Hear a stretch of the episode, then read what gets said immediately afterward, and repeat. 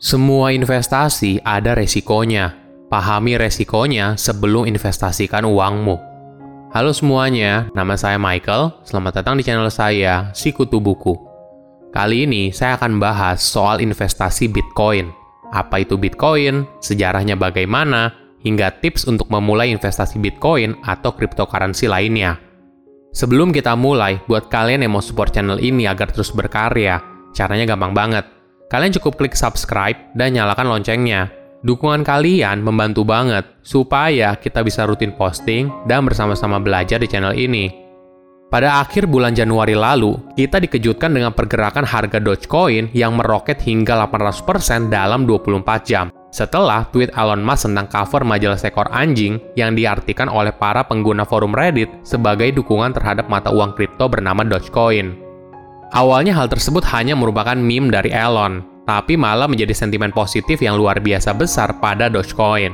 Bukan hanya itu, pada awal bulan Februari lalu, Tesla juga mempublikasikan informasi kalau mereka telah menginvestasikan 1,5 miliar dolar ke dalam Bitcoin.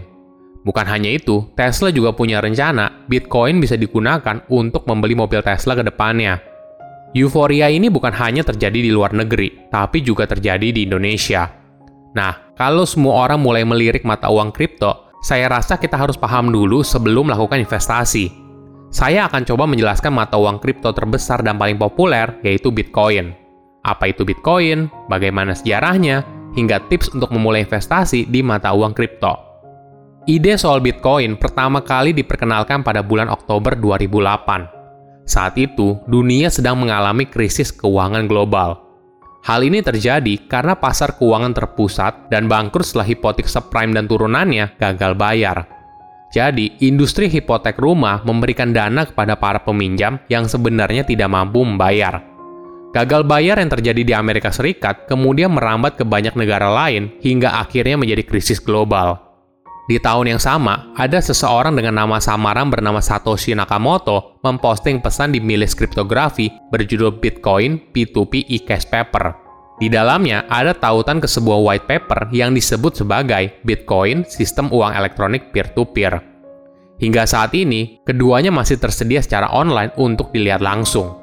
Dalam makalah tersebut, Nakamoto menjabarkan konsep Bitcoin sebagai mata uang digital terdesentralisasi, jadi tidak terpusat. Tujuan utamanya agar setiap orang bisa mengirimkan uang langsung kepada orang lain tanpa melalui perantara. Saat ini, apabila kita ingin mengirimkan uang kepada orang lain, kita butuh perantara, yaitu bank. Sedangkan dalam mata uang kripto, kamu tidak perlu bank lagi sebagai perantara. Cukup kamu dan si penerima saja menggunakan teknologi yang dinamakan blockchain. Pada awalnya, Bitcoin tidak punya nilai sama sekali. Maklum saja, beda dengan mata uang pada umumnya yang punya penjamin berupa pemerintah, Bitcoin tidak ada penjaminnya. Walaupun begitu, setiap transaksi dari mata uang kripto tercatat dan bisa dilihat oleh semua orang. Tapi, karena tidak ada penjamin, banyak pemilik usaha ragu untuk menerima Bitcoin sebagai alat pembayaran. Bahkan pertama kalinya Bitcoin digunakan sebagai alat pembayaran baru setahun setelah diperkenalkan secara luas.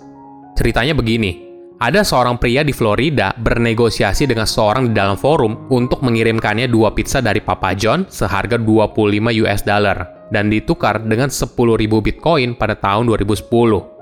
Transaksi ini merupakan awal nilai dari Bitcoin, yaitu seharga 4 Bitcoin per sen.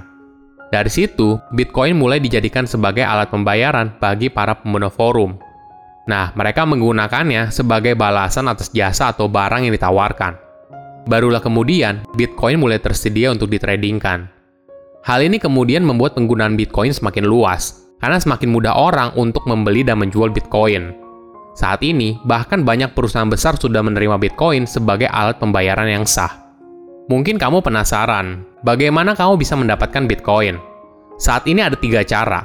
Pertama, kamu bisa membeli Bitcoin dengan uang yang kamu miliki. Kedua, kamu menjual barang dan menerima pembayaran dalam bentuk Bitcoin. Dan ketiga adalah melalui proses mining. Ini adalah proses awal saat Bitcoin dibuat. Penjelasan paling sederhananya, mining adalah proses di mana komputer memproses verifikasi transaksi yang ada di blockchain dan membutuhkan kemampuan untuk menyelesaikan soal matematika yang sulit. Penambang pertama yang berhasil menyelesaikannya akan mendapat hadiah berupa sejumlah Bitcoin. Jadi, kamu harus berlomba-lomba dengan semua orang di seluruh dunia untuk menyelesaikan soal matematika yang rumit. Beberapa tahun lalu, di Indonesia cukup booming di mana banyak orang mulai berinvestasi untuk membeli alat mining Bitcoin. Namun di zaman sekarang, di mana supply Bitcoin semakin sedikit, maka soal matematikanya juga semakin rumit. Oleh karena itu, banyak orang mengambil pendekatan lain, yaitu dengan cara membeli Bitcoin di platform jual beli aset kripto yang ada di Indonesia.